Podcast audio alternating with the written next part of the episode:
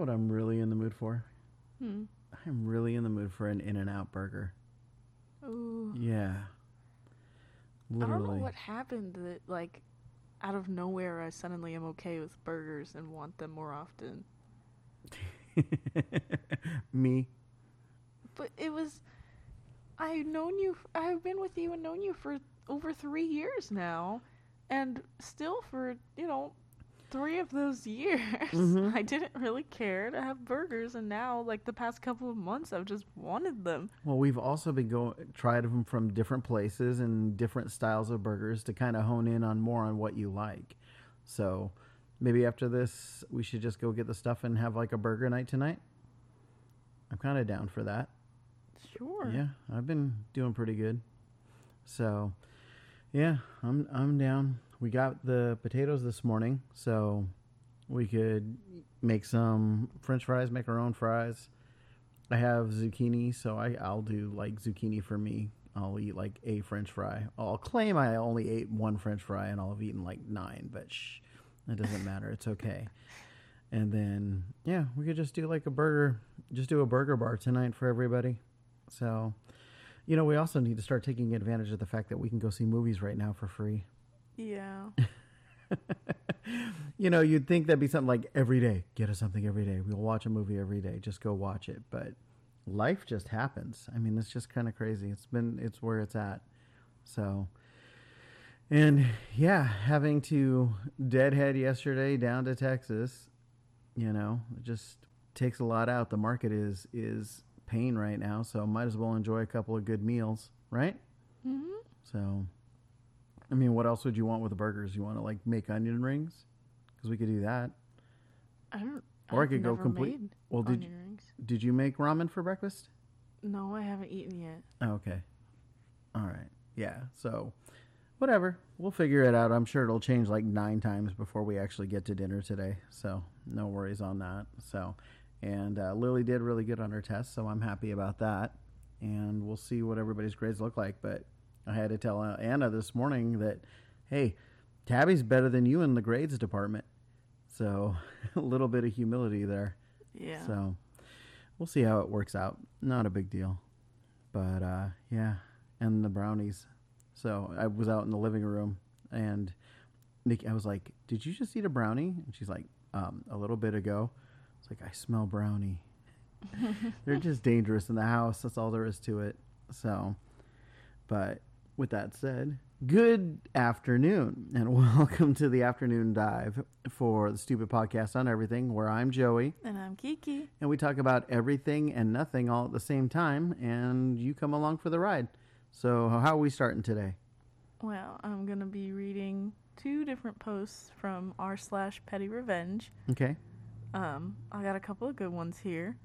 Um, both of them are from throwaway accounts, so Mm. if that's any, you know, any idea on how good they are. this first one is titled "Never Piss Off the Sound Guy." Okay. Yeah, go for it. Let's hear it. Okay, so I've been playing in bands off and on for about 35 years, and this happened roughly back in 2000. We were playing as an opening act at a popular club in Dallas that frequently hosted mid level touring acts as headliners. These would be bands that were having national radio success but hadn't yet broken to the level where they were playing huge halls and arenas. Sometimes the bands would bring their own opening acts, but more commonly the club would enlist local acts that were a good fit and with the musical style of the touring band. Bands arrived early, usually several hours early, to set up the soundtrack, the sound check at a time when the crowd is minimal or non-existent. I won't name the band in question, but if you are above a certain age, you've probably heard of them. They set up their gear at the very back of the stage, where it will remain during the opening acts and do their sound check. The singer very quickly demonstrates that he is a total prima donna, with demands about moving the furniture, having food catered, getting lights moved, you name it. This guy wants it. Most musicians are familiar with LSD, lead singer's disease, and this guy could be the impos- could be the poster child, making demands that far outstrip the venue and the band's popularity level. LSD. That's cute.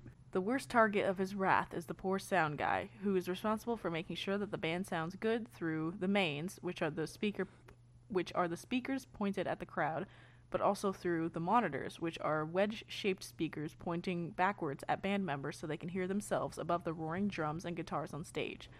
Singers have a lot of trouble hearing themselves while singing over a rock band, so the singer's monitor mix will usually be his or her own vocals and maybe the backing vocals. Because of the way the monitor is angled, virtually nobody out front can, can hear what's going on in the monitors. Mm-hmm. This is important. During sound check, the crowd absent, the singer is tearing the sound guy a new one. This sound guy is a fixture in local Dallas scene and he knows what he's doing, but quote, everything sounds like shit up here no matter what you do, quote, and quote, if you can't do this right, you need to go find somebody who can, end quote. He takes it on the chin and does his best to appease Mr. LSD. Then comes showtime. We play our set without any trouble and can hear ourselves just fine in the monitors. But then the headliners come on, and the singer is still visibly pissed, and after the first song calls out the sound guy, which you just can't do. Mm-hmm. As their set proceeds, something strange happens. Mid song, the singer goes flat, noticeably flat, like he sounds bad, and his pitch is wavering all over the place, and he's looking around in panic. After about 10 seconds, everything is fine again. Next song, same thing happens. He gets to the big chorus, his pitch goes wild, and he's looking to his bandmates. They look concerned too. Then everything fixes itself. I'm still hanging around because that's good etiquette, and I notice that the sound guy has a big ass smile on his face every time this happens. Awesome. He's tweaking faders on his mixing boards, but mm-hmm. that's not unusual. That's what he's there for. But I've got to figure out what's so goddamn funny. I go over to the sound booth and yell in his ear, What's so funny? because it's a loud club, and he points to a piece of rack mounted gear and shout explains. Autotune was in its infancy at this point because Autotune is ridiculously complex. Autotune has to analyze pitch in a microsecond and adjust it to fix to fit a key or a scale. So we didn't have autotuning clubs, but what we did have was pitch shifting, which is nothing but brute force pitch manipulation. He was periodically, ever Yep. so briefly, running the singer's monitor mix through a pitch shifter set to be exactly a half step sharp. Go play a white key on a piano and simultaneously play the black key next to it to hear how unpleasant this interval is. The singer is hearing himself as sharp, so he goes lower to counteract it, and the overall effect through the mains is genuinely terrible. Never piss off the sound guy. That is awesome. Oh, yeah, no, you. Uh, hey, I know you're the guy that's in charge of, you know, making me sound good, but I'm going to belittle you and treat you like garbage. It's the same mentality between, like, I have actually seen it at some of the restaurants I worked where a idiot customer will go back and, and tell the cook, you know, hey, make sure you don't blah, blah, blah. And that cook is going to absolutely mess up your meal. Or they're going to do just the bare minimums. I mean, it's just, it blows me away. People, if you're relying on somebody for something, it's just dumb logic Mm-hmm. to say, I'm to mess with that. Jeez. Wow. Yeah. God, I, I can't figure out what band it is, though. I have no idea. Yeah. I was hoping they'd be like something that would give a hint. So, OP, if you're listening to this, a hint would be good. You know, if, if, if you don't see anything in the comments or any edits or anything that were like, you know, rhymes with Barrow Smith or anything like that. No. Darn. Because that would be awesome. okay. That was a good one. All right. What's the next one? So this one is titled Give My Position to Someone Else, I'll Shut Down the Unit. Ooh. All right. So, a little backstory here. I, 25 male, was in a National Guard artillery unit. My MOS job mm-hmm. was a 13J. What that job entails is receiving a fire mission, target position, and using our own data, then making the calculations for cannon adjustments, then sending it down to the gun line for them to load the cannons, make the adjustments, and fire. You can't fire cannons without the fire mission being processed by the FDC, which is the Fire Direction Control, mm-hmm. section first, and that's on the battery company level. I was the headquarters FDC chief, meaning I delegated those fire missions to the battery FDCS. Now, let's get on with the show. I was in HQ as a sergeant, E5, holding the position of chief and junior NCO. The chief is supposed to be an E6, but we didn't have one. The slot was open. The idea was that I would step into that role now and the promotion would come later. No problem, hmm. mission first. It was a difficult task because That's common. Yeah, that's that's a commonplace thing in the military. okay, Okay. it was a difficult task because as a chief, you oversee the section as a whole, go to meeting, attend briefings, and pass information up and down the chain. As a junior NCO, your job is much more hands-on. You're supposed to work directly with your soldiers, train and teach as you work, handle individual soldier training, counseling, performance reviews, etc. Well, I had to do both.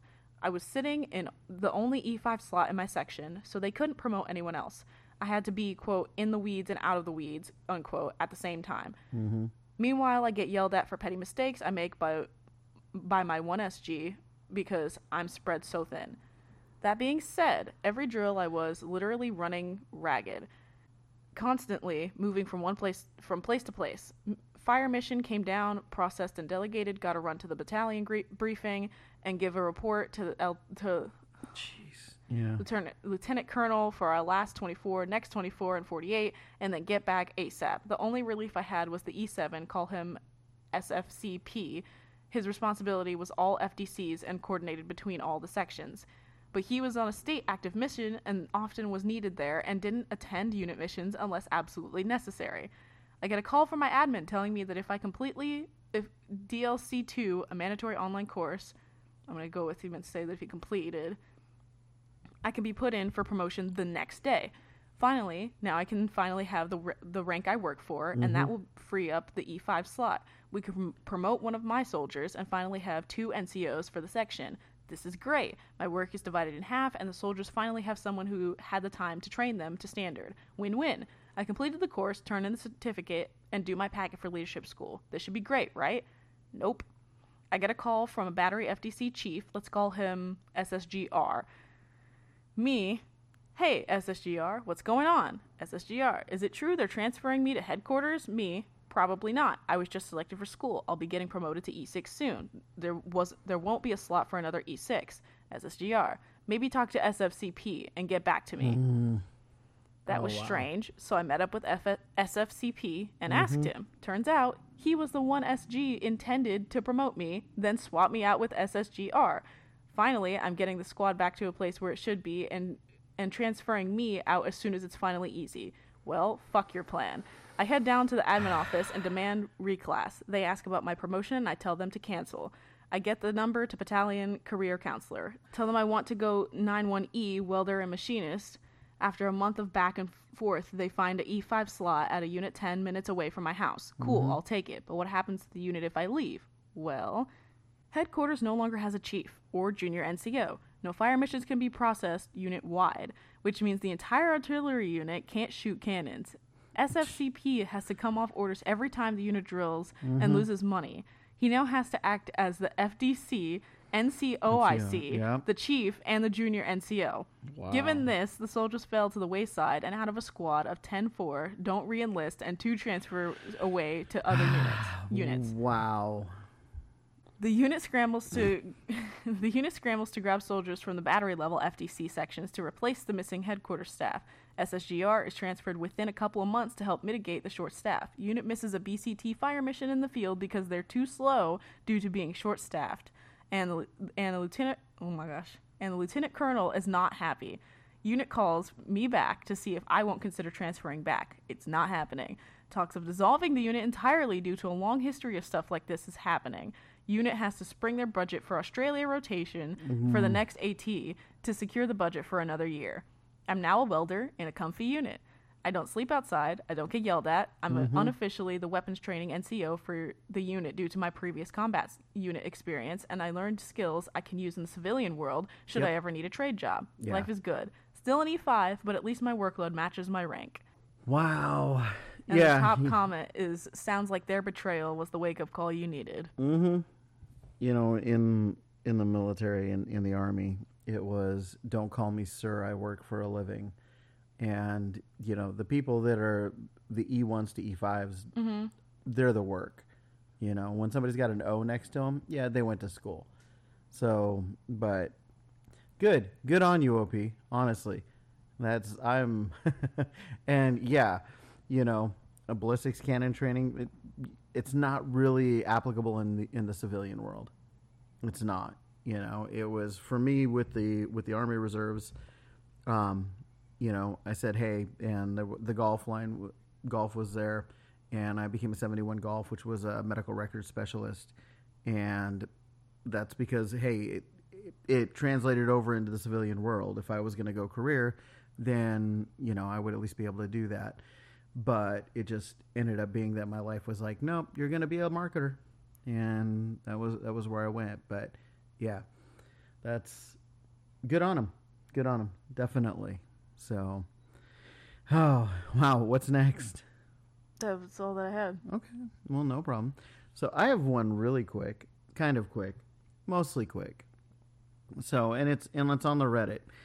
You know, we we did our unpopular opinion episode, Mm-hmm. and so I thought, you know, it's free for all Friday. We can do whatever we want. So I started looking at unpopular opinions. I have one. Okay. most of the people posting in unpopular opinions aren't posting unpopular opinions. They're just looking for BS kudos.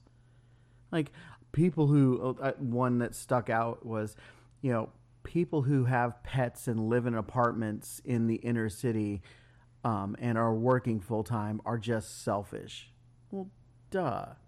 You know, people who choose to have kids and then, you know, don't want to raise those kids should have never had kids.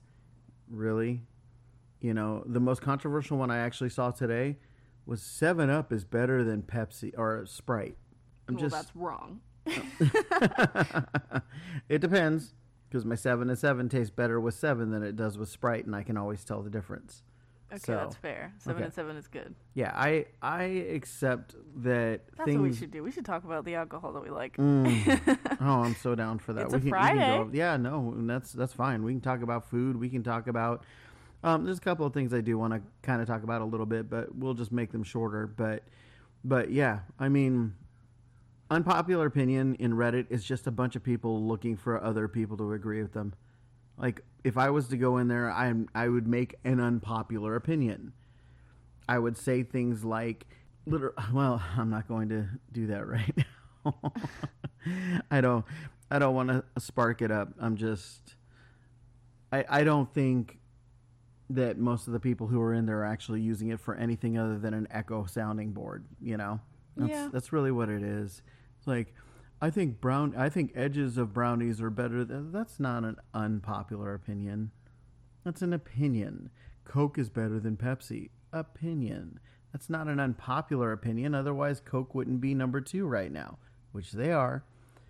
So, when it comes to the Coca Cola brand itself, but when you talk about the Coca Cola Corporation versus the PepsiCo Corporation, Coca Cola is kicking their butt hands down.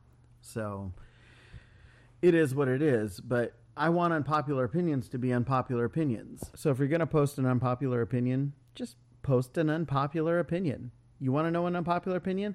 I am not a fan of hot dogs, but I, from the time I was a kid, here it is. Ready? Oh, it's gross. I know what you're gonna say. Yep. I love hot dog juice.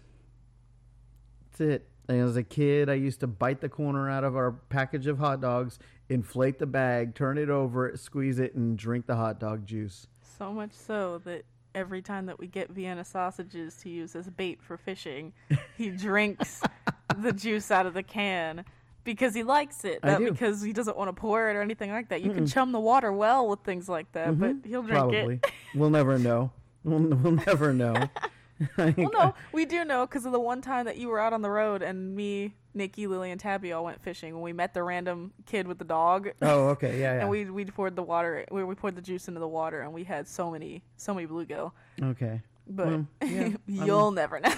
I will never know. You are 100% right. I will look if the fish comes swimming up and say, "Hey, if you pour that in, you know, and I'm a record bass or what?" Nope.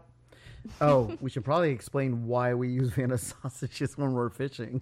well, it's good bait. It's a good bait to not get skunked. Mm-hmm. We we don't do any bobbers or weights or anything. We literally just hook on a line, put a itty bit, a little bit of, of Vienna sausage, and drop Yep. it straight down in the water, and you can see the fish. Yep. If you're in a good, you know, good area, good time of year, and everything, it's always all matters. But it doesn't matter how clear the water is, though. It doesn't matter if it's you know raining or not. It literally the only thing that matters is if it's that time of year. It's if it's season at Mm-hmm. that time, and if you're in a place that has bluegill and you know little smallmouth bass, big mouth bass, just baby anything.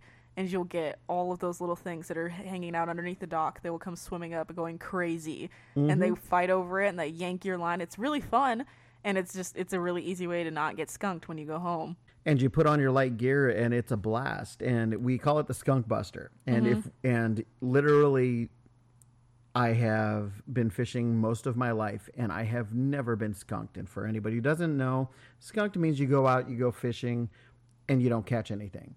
I have never been skunked. I caught salmon with my bare hands three of them um, on an alaska cruise with amy. So while other guys went out on the boat, they went up, they paid for the excursion for the boat. It was like $600 for this excursion. And uh, we just weren't there. And so there was a creek that was running along the city, and you could see the salmon in there. So I said, forget it. Checked the water, felt it with my hands. I was like, yeah, I can tolerate that. Rolled up my, uh, my sleeves, rolled up my pant legs, jumped in, and caught salmon with my bare hand.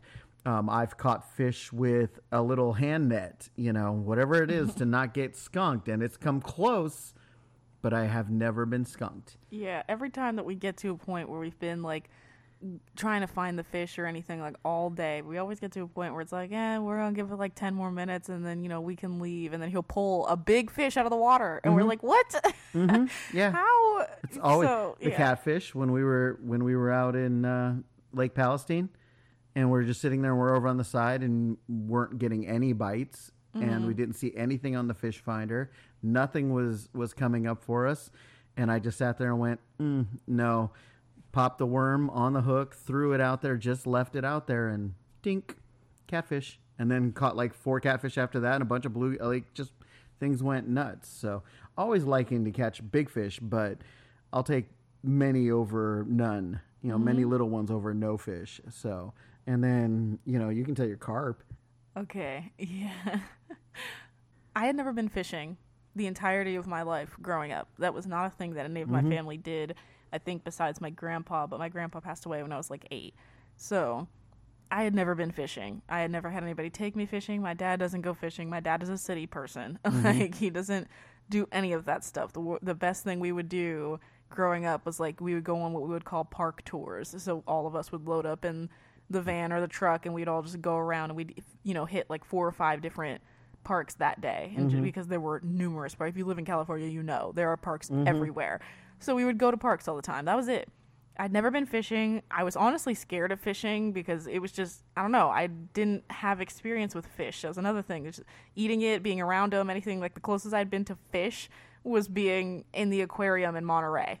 Like that's that's it. Mm-hmm. So so outside of that, I just fish. I was scared. I I can't swim, so I'm terrified of being on a boat. Didn't really know that you could fish from like you know docks and piers and things. Mm-hmm. But I was just it was such a weird concept, and I thought that fishing was just something that you would just go out on a boat and sit there with a hook and you know and worm in the water for hours on end, and maybe you'd catch something. Like it was never something that would be like fun and entertaining and like high paced because you just I you just never had any experience with it. Mm-hmm. So after meeting Joey, we started. You know, he told me that he loved fishing, Oh, and. I was like, okay, that's weird. like I've never been fishing. And then he was telling me stories about the girls and when they were younger and like their first the first fish that they caught and how mm-hmm. funny and cool the stories were and you know how nobody really expected them to catch anything and the two you know they're both of their first times they surprised everybody that was around and Yep, just at funny McClellan.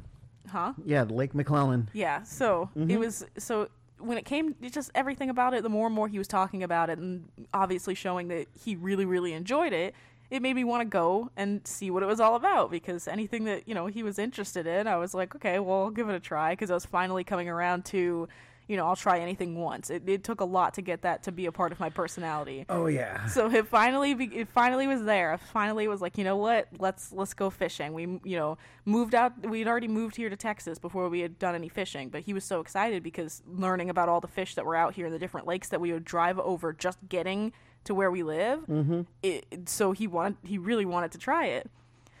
Yeah. So we have a you know two small little um, lakes that are here in town, and I had never been fishing before, but he took me to go get my own pole and everything so that I could, you know, learn and have my own stuff and get a tackle box. And it was like, here's, you know, starter stuff. It's not super expensive, but it's not shitty. So mm-hmm. that way, if you don't enjoy it, I didn't spend, you know, five hundred dollars on all of your fishing stuff just for you to not use it ever. Mm-hmm. It was, you know, it, it was it was good stuff still. And we got our fishing licenses, and then we headed out to go learn about fishing. The girls were excited because they hadn't gone, obviously, since I had met them because, you know, I he had never gone since I had known him. So mm-hmm. we all head out. We all go to this these lakes to you know scope the area out, see what's there. First of all, super clear like water where Oh, we were yeah. standing. It's weird because Texas water is like it's always murky, but this area in particular, the water was like clear. And so it, mm-hmm. whether it was just the day, the lighting, whatever, it was it was extremely clear that day. And he told us because he walked out before any of us to take off our shoes and everything to walk out on that dock because there were so many fish that were down there. Yep. So we go out there and everything. We have a good old time. And from that point forward, it, it was too late. I fell in love with fishing. i absolutely adore fishing. Mm-hmm. But every single time that we had gone out, I was always catching these little itty bitty bluegill and sunfish, and I was starting to get really tired of it. Nothing was, bigger than your hand. Yeah, I Just was- for reference. I was getting really tired of it because I was, you know, we were, would sit down and watch fishing videos together. And like when we would go out on the road, we'd watch fishing videos together. We'd pass over water and I'd be looking at the fish that were jumping. I still do it. Like, was so excited. I wanted to catch something bigger. We didn't have a boat or anything, so it wasn't like I could go and we could go into the deep water. But everything, you know, we were watching videos about how to catch big fish from the shoreline and how to go to spillways and all these other things. And so we were looking at different areas and places and we found the spillway and it runs off of Lake Palestine. Mm-hmm. Yeah, so it runs off of Lake Palestine. There's a big, huge dam, and there's you know all the you can see if you get there on a good day and they have a good water flow coming from the, the dam, you can see fish falling down the mm-hmm. dam. Yeah. and it's you see of fish funny. that question their life choices right there. yeah, but they're always they they get stuck there in the spillway because they're too big yeah. to go over the the into, over the shallows into the the creek below. Mm-hmm. So, the first time that we went out there, we just went to the spillway and didn't really pay attention to the other side of the bridge before the like right after the dam. There's this mm-hmm. big huge area of water and then there's a bridge that you can drive over and then there's like a big old waterfall. And before the waterfall, you can literally walk through that water. You take your shoes off and we would go through it and then there's that the waterfall and there's a big huge area and then it sl- it you know flows off of that Yep. caught literally like it was i think my ending the first time that we went there with everybody because we went there once it was just him and me and we were catching some pretty good fish and then we wanted to come back with everybody because we had such good luck when we came back with everybody i literally caught it was like 86 fish that Yeah. day Yep. i was so happy because that w- that time i was catching catfish they were, they were little channel cats but they were still bigger and it was funny because they croak and i thought it was the weirdest thing and that they have no scales so they're like soft and squishy and slimy I thought it was hilarious. So I was having so much fun. All of us were having fun. They were catching fish with their hands over right in front of where oh, the- where the bridge would go over. There was it was a little indent in the water, and you could mm-hmm. literally there would just be fish there. You could catch them with your hands. So we were doing that, and it was so much fun. The next time that we went, we were all excited. It was just going to be you know we just want to go fishing, have fun. On the other side of the bridge, we literally saw the biggest swell like ever. Like not like a bunch of fish. It was one swell but it was super big. And so we were you know all everybody you know shh, shh, shh, stop moving stop stomping on the bridge like be slow. And then we finally got to a point where we saw it and it was this giant carp. And I had never caught anything like that and in, the, mm-hmm. in the entirety of fishing. At this point, it's been you know two years that I've been fishing, and I hadn't caught anything big. I had my one that got away story, but that's for a different time. Mm-hmm. But this carp was huge. It was I was so excited because I wanted to catch it like so bad. And at this point, I had an arsenal of poles, so I knew that I could. I had the right pole to catch it and everything. I had the right hooks. I had everything but bait. So we planned for me to, for us to come back the next day and f- for me to catch it. The best thing everywhere online, you'll see it all over the place, to catch carp with is corn, just mm-hmm. canned corn. Literally, they love corn. It's Don't got the juice. That kid's right. Is- oh, I figured out what the, the other line is. Oh, good. Do go you wanna ahead. know it? Yeah, go ahead. ADD It's- it out. So it's corn. It's uh, something about the. oh Oh, god, that's- I knew it because I heard it and then I was like, oh my god, I have to tell him. And now I, it's oh my gosh. All right, you'll think about it when you're not thinking about it, which you almost thought about it as you were thinking about it. So, go ahead. Anyways, moving on. Back to the story. Little ADHD moment for a Mhm. second. um, so they love corn, absolutely adore it, and so we, you know, left that day. We went to I, you know, researched what they wanted and everything because I had left my pole there with the, you know, carp catfish bait that we had. That was it was mm-hmm. shitty, weird little like marshmallow puff things. It was they were not Yeah. good. They don't work. then that carp was not interested at yeah, all. We they were might there. work, just not for that in any Yeah. application. For any potential sponsors who might be going, well, psh, we're out. Well, they were completely uninterested. There was Mm-hmm. nothing. I tossed the entire bag out there because we watched a couple of videos while we were there to try to figure it out. Mm-hmm. And it was like, you know, pile up bait on the ground and then put some on a treble hook and then leave that treble hook in there and they'll go after it. Nothing. He did not come back at all. So No, a couple home. of bluegill came by and they pecked at it, but even they were like, "Bluck, what is this crap?" Yeah.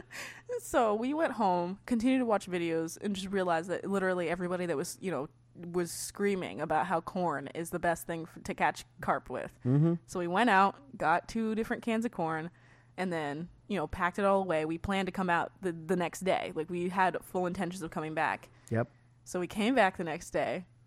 Immediately, I go straight over to that spot that we saw him, set everything up, toss out a handful of corn, put like four or five kernels on a treble hook, and then put the treble hook in the center of that little toss out.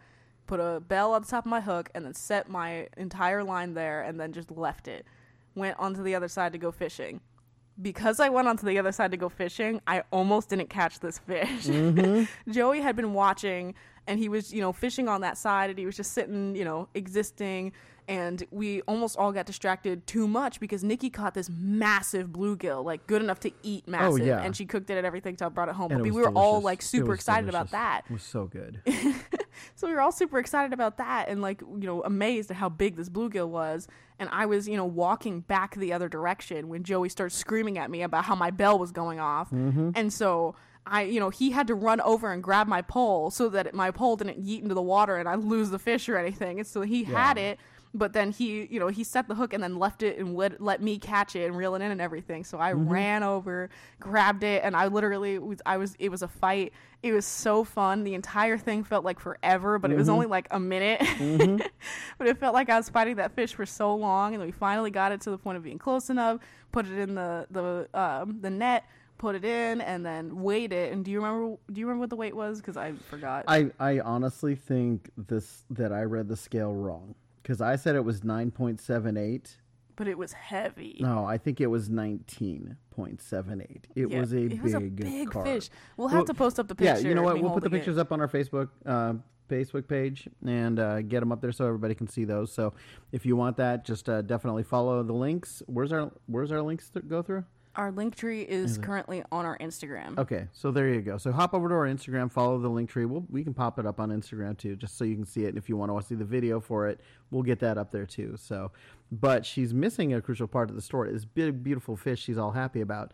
But you want to know how desperate she was to catch this fish? And I have the TikTok for it, and I'll put it up somewhere Oh, too. The day before, she she's kind of forgetting a little something that the day before. You want to talk about the day before? I feel like you'll be more excited Okay. to tell it. so I was being a smartass because I really was because she had two hundred dollar Justin boots on that I had bought, and uh, you know, so she's sitting out there and she's like, "There it is. I want to go in there, oh, but, but you know, I, I I I'm like, jump in and get it." And she's like, "Well, I don't want to cut my feet. Now leave your boots on. Jump in and get it. Go ahead. Look, it's right there." And I was recording it, being a smart. Boom! She jumped in. Like it, it booked out between her legs and hauled ass. But she did no wasting, no time. so. This one fish, this girl was willing to ruin hundreds of dollars. Now the boots are fine. Yeah. So Justin, good job on making your boots. But she jumped right, like no hesitation, and it was hilarious. I think the only comment on that TikTok video was somebody like, "What are you doing? That poor fish!" Oh, shut up! We're gonna pierce it in the face the next day, lady. It's Yeah, like I don't want to hear this. You know, it's like so fun. yeah, catch, photo, release, and that was it was you, that's how what her zeal was.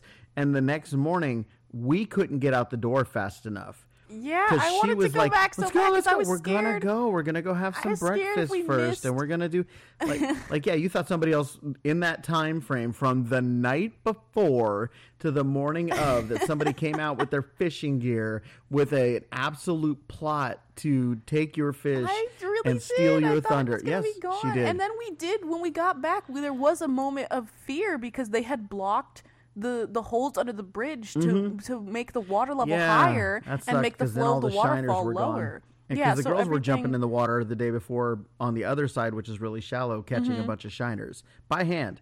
So Yeah, yeah, we we, have so those many. too. Yeah, you know what? We'll have we'll have to post up a bunch of that so that people can take a look at it because it's it was pretty amazing. I was pretty happy with that. So, Honestly, if we wanted to catch fish outside of the season, we probably could in that that waterfall. Those fish Yeah. probably don't feel as much of that.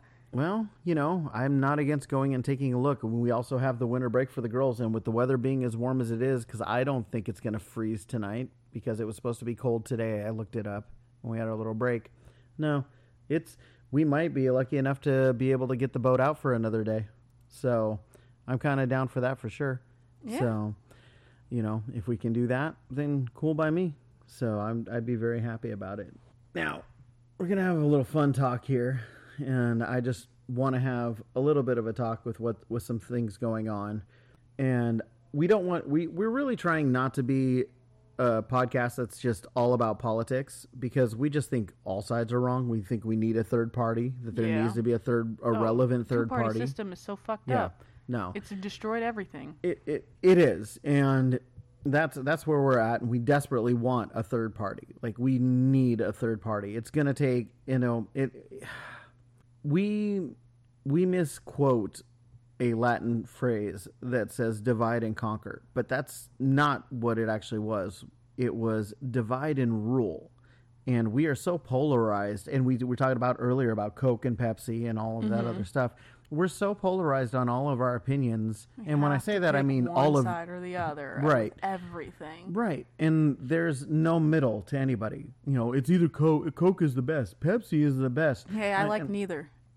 Yeah, and I'm like, or in Texas, That's Doctor, my unpopular say something bad about Dr. Pepper in Texas. Don't like that either.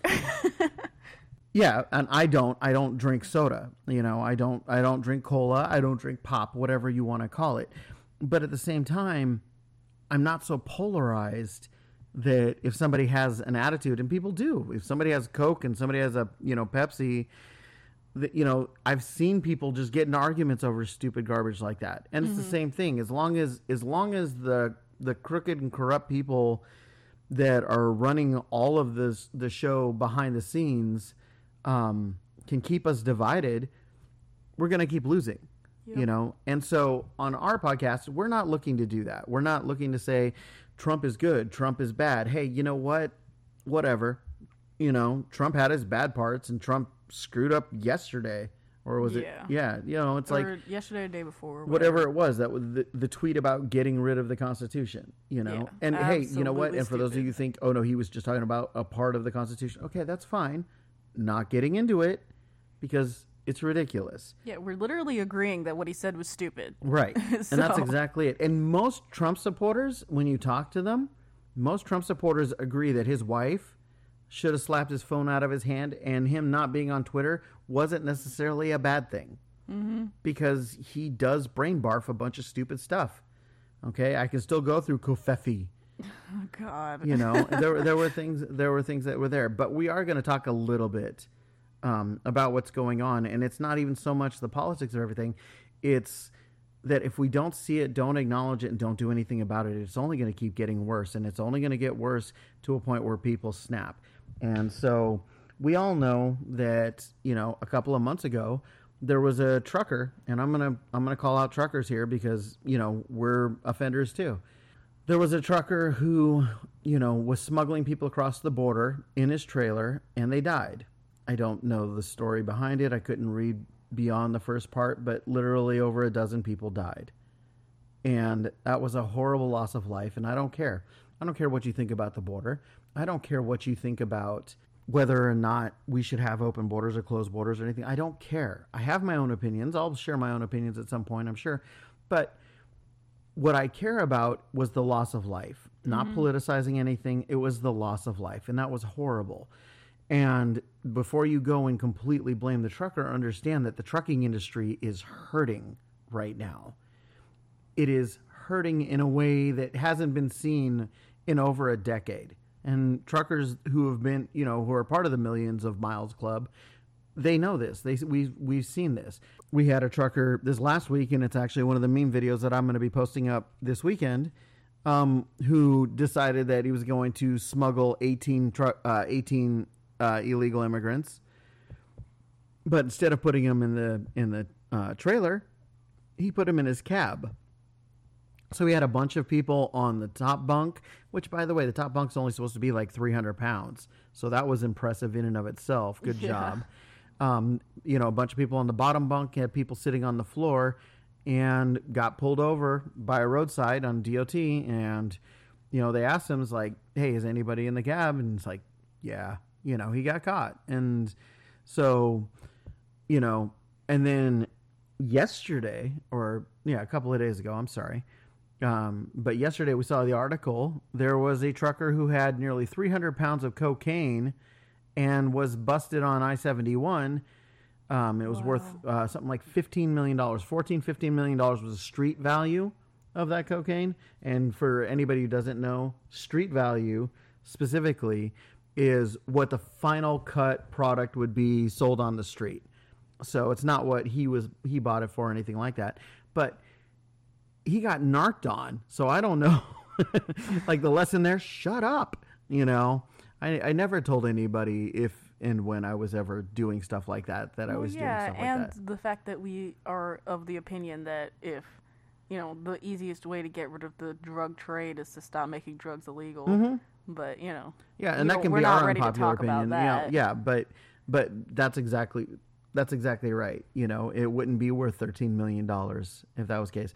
Weed isn't worth you know six seven uh, grand a kilo anymore. It's just not.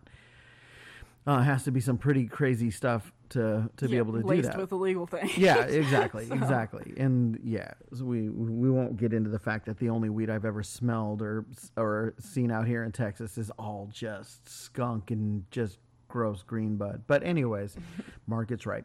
Uh, you know, truckers are doing these are the things that make the news. The stuff that's not even making the news are the truckers who are multi-stacking, multi-load, um, overweight.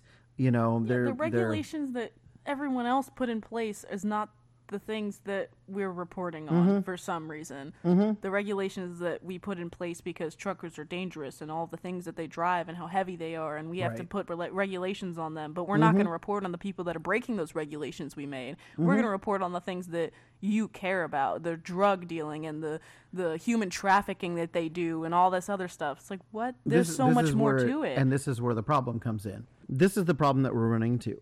Is these truckers where hey, a lot of us truckers actually can understand this. We get ELD violations all the time. You get running violations. Hey, you know, I don't feel like changing my brakes this go. I'll change my brakes next month because hey, I just don't have the money for these brake pads. Getting stopped and spending six thousand dollars that amazingly was negotiated down to three thousand dollars only to have them break one of our lines. Just saying, hypothetical you know the things that that we break and the laws that we break those aren't the things they're reporting on. They're not reporting on the things that are the stupid laws. They're reporting on the things that make truckers look bad. Yeah. because they need to. They need to villainize us. We need to be a bunch of overweight you know cross country serial killers because if we're not if we're not criminals that are killing people that are trying to find a new home if we're not caught you know smuggling people smuggling drugs um, trying to you know uh, explode in a tunnel type situation, then we're not worth reporting because the last thing they want you to know is that 99.95 of us who broke rules, which since I'm out of the industry, I'll straight up say it. Yeah, I broke rules right and left. Um, I don't think I could ever actually properly do an ELD. so, but, you know, who broke rules right and left. We're doing it to feed our family, take care of our family, and we were doing it because the laws were stupid. I mean, that's that's really where it was. But you got to understand, if truckers stop, everything stops. You know, talking about the train strike, and honestly, people are like, "Oh my gosh, the train strike." I'm like, train strike's not going to do anything because you know what trains are? Trains literally are you know a few hundred trucks a piece. A piece. How many times do we drive down when we're driving down 80 or we're driving down 70 or 20 or 10 or any of the big the big freeways, interstates?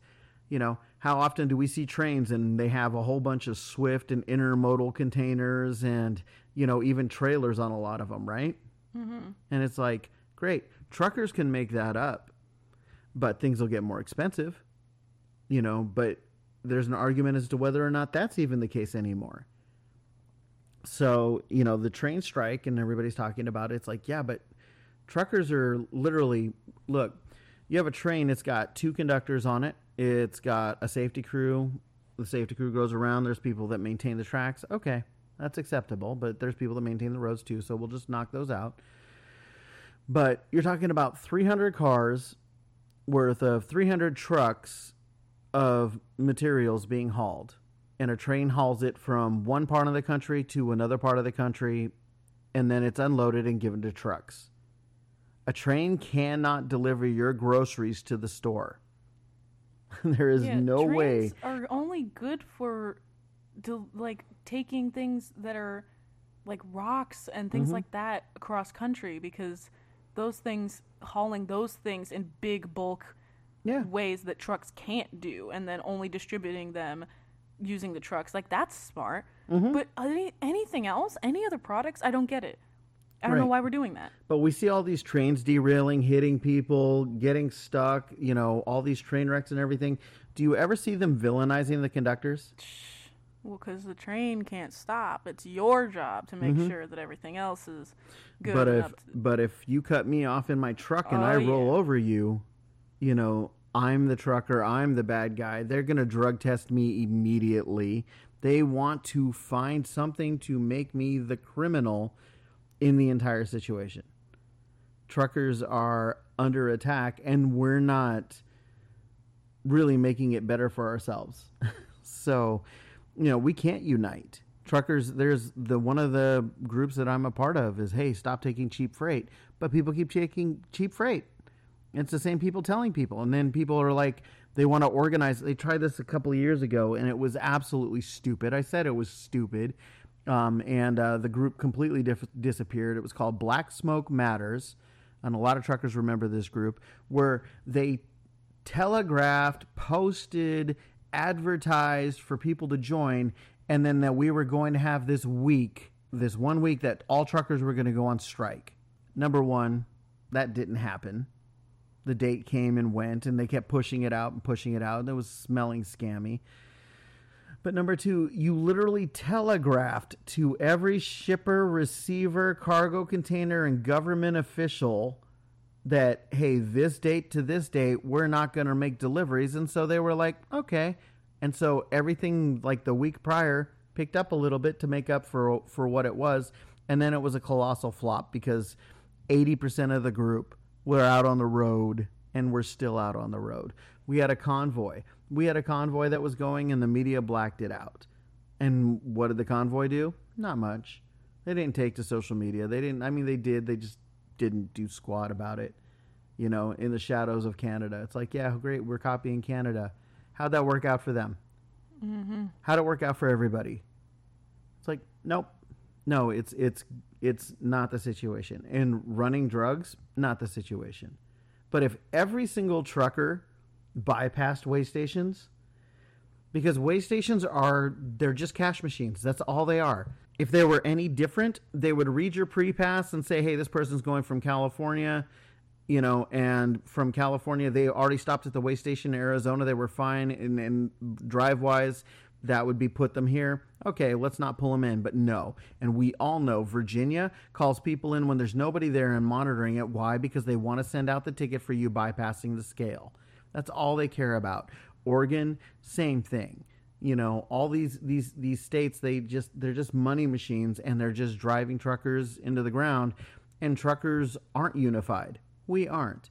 Oh my gosh, we can't even agree on on whether or not pilot or TA is a better a better truck stop.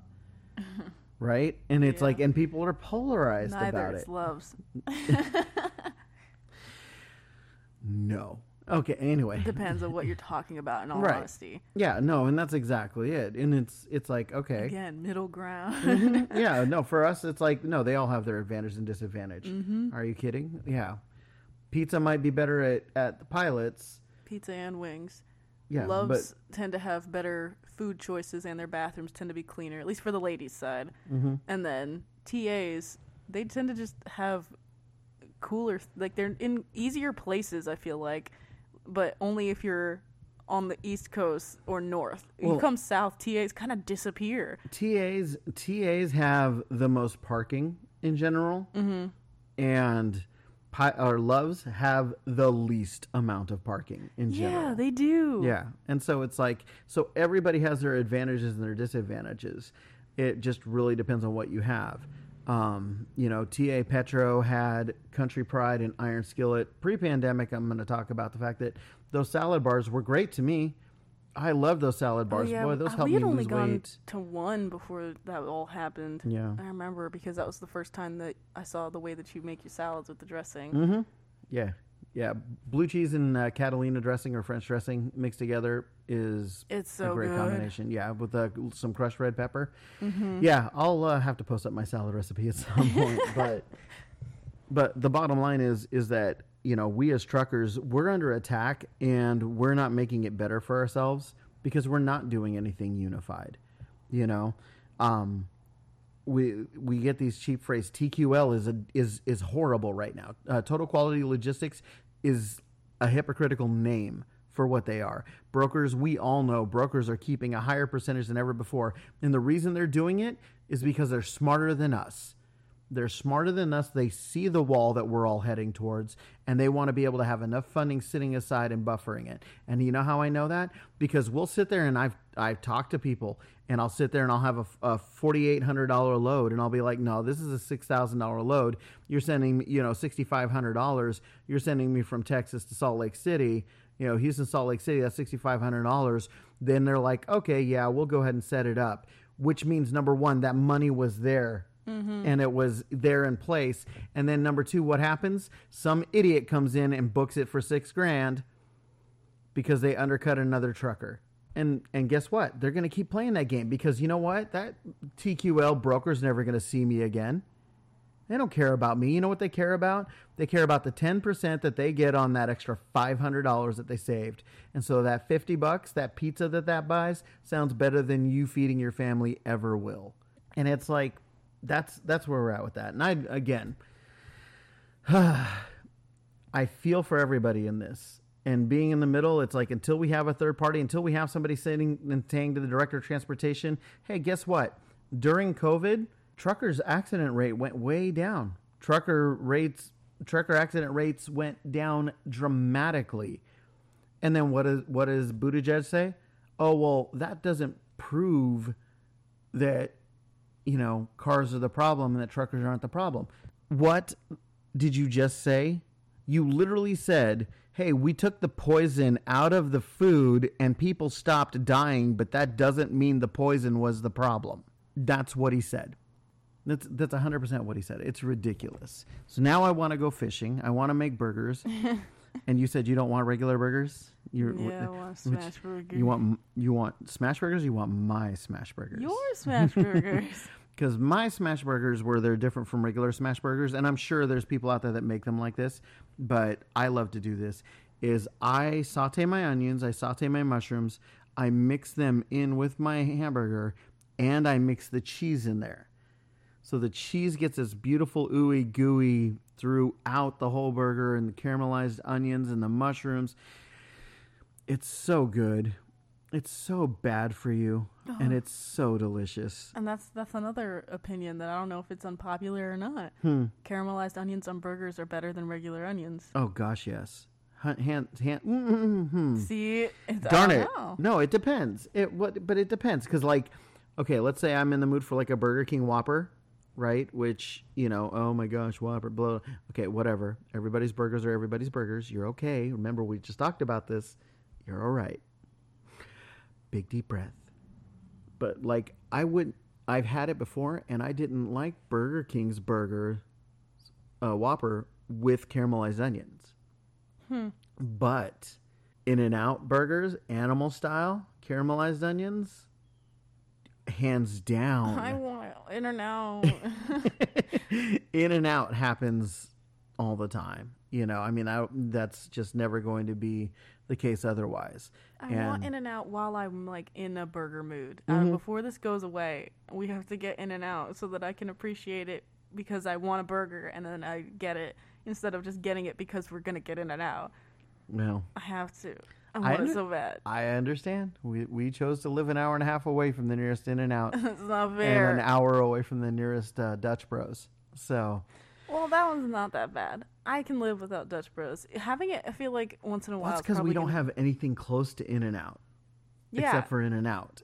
And when we came out here, oh yeah, that's the other. You want to talk about unpopular opinion? We came out to Texas, Ugh, right? I already know what you're gonna and say. and one of our friends, his name is Jonathan. Again, his real name. Um, but everybody talked about Whataburger, Whataburger, Whataburger, Whataburger, Whataburger this and Whataburger that, Whataburger this. So we got Whataburger. Instantly disappointed. Yep. It's like, okay, well, we'll try it again because maybe that was just a bad, you know, just just a bad interaction because it's happened. The the first time that I came to Dickey's Barbecue, which was started out here in Texas, compared to the Dickey's Barbecue where we were where we lived, specifically the one in Placerville, California, um, the Dickey's Barbecue out here sucked. And it was only the first time, so we always give it the, that second shot. And but then we went to a different one, second shot, and it was just as gross. yep, yeah, Whataburger's it- just I think we tried it a third time. The third time it was okay. It still wasn't great. oh it the wasn't as awful. the you're talking about Dickey's yeah. Yeah. Yeah, I think it's just a matter of we have to be at the right day and the right time because we felt like we were getting the old stuff. Because when we went to Athens, that was the good one. The one that was in southern Texas, that was at the truck stop, not good. And the very first one that we had, which was, I think, outside of Dallas, was so dry Yeah, I didn't even eat it. the brisket literally was so dry and it was like and but Whataburger was kind of the same thing and then we came out and we made friends with Jonathan talking to Jonathan and he was talking about oh I'll never do in and out you know Whataburger's uh, you know that's a that's the the Texas burger and it's the greatest thing and da da da da. So he went out with me for the first time on the road and we were deadheading and I said hey let's go over here to in and out. Have you ever actually had in and out? Well no. Okay. So we went to In and Out, got two double doubles, animal style, and gave it to him with a fresh order of fries. One was was regular fries, and one was animal style fries. And he started eating it, took his first bite of the burger, and I didn't hear a single word from him. He disappeared from the world. he was literally in church. God was speaking to him through Cal, and Jonathan saw it, and it was good. And then I waited and waited until we got back, and his wife was right there, Miss Whataburger, right? Was right there and said, Hey, Jonathan, tell your wife what you had today. And he looked at me like, No, don't do this. Like, no, you guys are going to divorce anyways. Don't worry about it. Okay. Tell, That's a tell- story for another time. yeah. tell tell your wife we had in and out and it was really good. Jonathan, what was it better than Whataburger? Jonathan. Yeah. there you go. So, but yeah, whatever burger floats your boat, it's it's what makes you happy. They, I'm sure they all have their their thing, but I'm fairly convinced that In and Out is mostly a nostalgia thing. Although I have had people tell me in the Palestine uh, local chat group that we're a part of that Whataburger has changed since COVID. And before COVID, there was a noticeable difference in the food. So it is what it is. Mm-hmm. And now I'm hungry, and that has to be fixed. And on that note, once again, thank you for joining us so much. Please subscribe if you haven't, or follow us um, in whichever format you're listening to, because we're on everything, right? We're on Spotify, Google Play, we're on Apple Podcasts, we're we're everywhere. We're we're working it, and we really are grateful. And if you're this is your first time listening, don't listen to the first week we had audio issues we didn't get fixed Yeah. until now. Don't listen. The content might have been good. It was still rough, but I feel like our content and our quality and level has just gotten so much better. And uh, we're just grateful that you're here. We would love your feedback. We'd love you to interact with us. And we're looking forward to seeing you next time. So until then, I'm Joey. And I'm Kiki. And we're reminding you that whatever doesn't kill you is probably got other plans and you're just not that important. So it's all good. It'll come back a different day. peace out with your peace out. Bye.